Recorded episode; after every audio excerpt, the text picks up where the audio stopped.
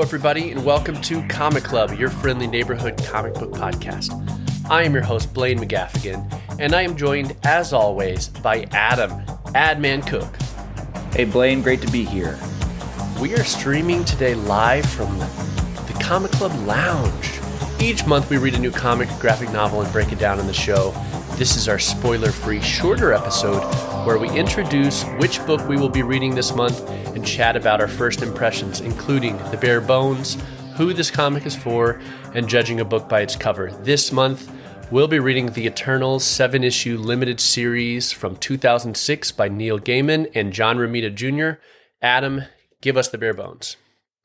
The bare bones is that Eternals are basically super old, super powerful beings that were around for the creation of intelligent life on Earth. And after lying dormant for centuries, they're all starting to wake up. And we're going to find out about them. Blaine, have you read Eternals before? Yeah, I picked up the series. So this was whenever I was getting into comics in college. If you go follow our zero episode, it kind of gives our superhero comics origin story.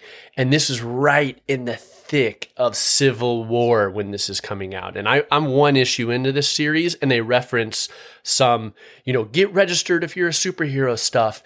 And I remember I had been a Neil Gaiman reader because I had read Sandman before, and he doesn't do a lot of of the big two, Marvel and DC, and so it was kind of an event, you know. Um, the Eternals are also very sort of niche and old. They're a Jack Kirby creation.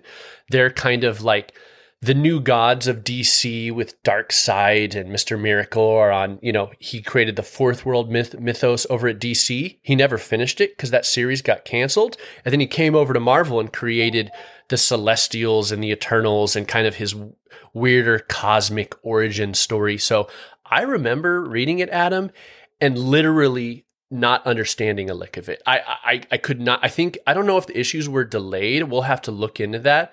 But I I still am in the dark, and I've read some Eternals con- content. I don't know who the Eternals are still, and I can't differentiate their characters. I'm reading the ongoing right now, and it's still kind of a mess for me to really wrap my head around it. Yeah, it seems um, maybe a bit confusing, maybe a bit overwhelming at first. Kind of like it's just this part of comics that I have no familiarity with. I feel yeah. like. Like I, ha- I keep having to look up the names of characters to just be like, wait a second, who is this again?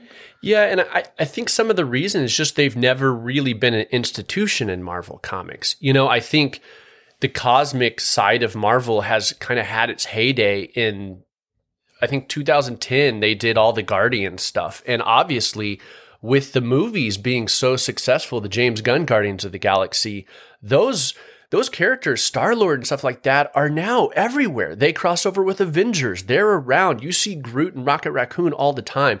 Eternals are still very niche, very off to the side. And one of the reasons we're doing this, obviously, is this new phase of the MCU is featuring The Eternals by director Chloe Zhao, Academy Award winning director Chloe Zhao. So we wanted to kind of brush up on our Eternals history, learn a little bit about them. So, um, you know, we, we know what we're talking about here. That's right. Yeah. It's going to be a good adaptation alley in the big episode. So come back for that. You know, it makes me wonder though, like, is this the Eternals' time to shine? You know, the Guardians got their shot. Now they're an institution. I wonder, like, after this film, will the Eternals sort of, you know, be big in Marvel Comics? We'll see. But uh, this run is what we're talking about by Neil Gaiman, you know, author. We're going to go into his whole bibliography, but he's kind of a legend in his own right. And then John Romita Jr., who is, you know, very prolific artist all throughout DC and Marvel Comics history. Let's go, though, into who this comic is for. Adam, why don't you start us off? Who is this comic for? This comic is for anyone that likes to rank the most powerful comic characters. Jack King Kirby connoisseurs. People that believe in past lives. People looking to drop some nerd knowledge bombs on their friends when they go see the new MCU movie fans of Nomadland and or people who live in vans. And all you Neil Gaiman fanboys and fangirls out there, you know who you are with your hot topic British goth look. You you gotta love it. And that's who this comic is for. Let's move on over to judging a book by its cover. This is where we like to imagine ourselves walking through a comic shop and happen upon the book sitting on the shelf. What do we think about the cover? What does it say about what's inside? How cool is the logo and everything else? Adam, let's judge this book by its cover. So we've got two covers here. You can kind of touch on both of them. One of them um, is by John Romita Jr., and I think that's the one that comes up a lot now. That one is kind of like a classic comic book cover spread. It's just got a lineup of superheroes. You know, there's, you know, the leader at the front. I think that's Ikaris. Yes. I want to say that's Ikaris. And all these other, you know, he's flanked by the rest of the Eternals. They're really interesting looking. They all have really unique costumes that look like they do different things. They look like they have different powers. To me, if I saw this on the shelf, I would just kind of think that, like, wow, this is a whole team that I've never, ever Yeah, heard of. seriously. Um, and they kind of look like just one of those offshoots or one of those um, maybe even off-brand comics that you just don't recognize any of the logos or anything. I'm like, what is this? Is this some new comic? It's not new. But I really want to talk about the other cover because that's the one that I think of. Um, that one's done by Rick Berry. Right. And this one has, I think it's Ikaris again. Um, it's a beautiful painted image of, you know, a body kind of like floating sort of with a celestial background. It could be, you know, he could be in the water, he could be in some kind of atmosphere, some sort of, I don't even, even know what, but, um, there's some demonic looking kind of beings below him. He's got some light bursting forth from his chest. And to me, this one I think is really it pairs perfectly with Neil Gaiman because I feel like it's like there's something about his style that just has this dreamlike quality Yeah. and it looks very ethereal and you know almost heavenly in a way um and to me that is the kind of the iconic cover and i have picked that one up off the shelf before because it, it is really striking Yeah, I didn't ask you in return. Have what is your experience with the Eternals? Did you read this series? You mentioned picking this up. I never read this series, and you know, we talked about Civil War. That was a big moment for me in comics too. And I was reading a bunch of. I was definitely reading the main one, reading a couple of the offshoots. I remember really liking the Wolverine arc Yeah. at that time.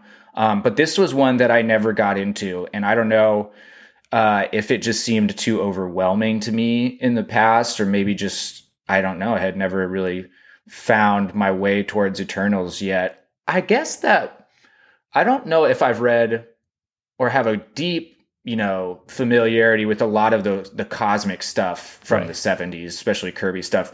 I will say, with the great exception being Silver Surfer, because I've read it like a fair amount of Silver Surfer stuff. I got into a, a little Silver Surfer phase for a while. Yeah, I love those character phases, and Silver Surfer has always been an Adam staple. He loves the guy.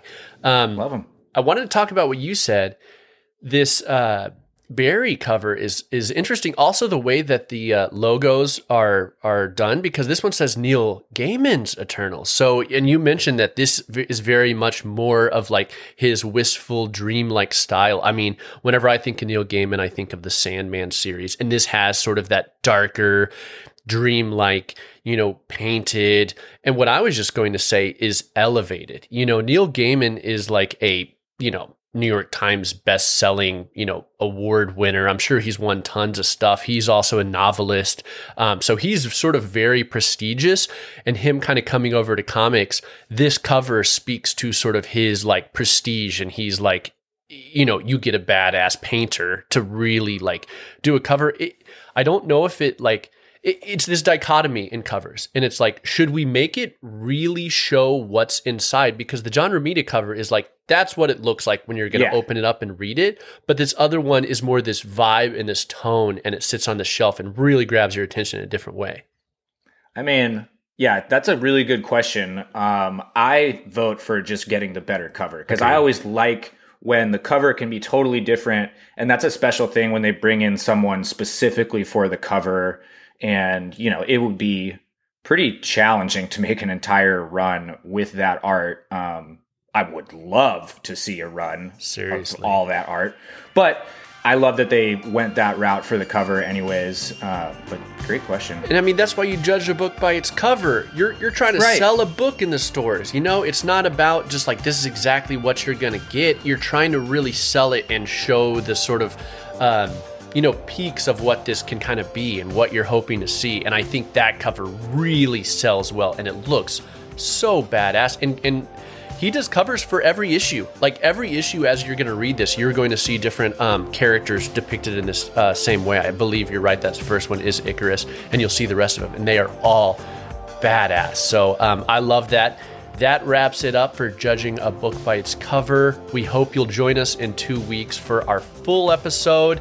Tell a friend, follow us on Instagram, and go pick up a copy of the Eternals. That's going to wrap it up for our first impressions episode. Adam? Comic Club out.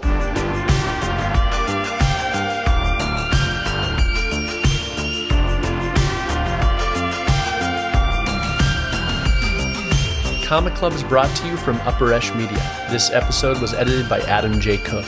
Our intro and outro music is by Tiger Cub. Katie Livingston at Living Kate designed our logo. If you enjoyed the episode, tell a friend, follow us on social at Comic Club Podcast, and join our Facebook group to continue the conversation online. Remember, everyone, read more comics.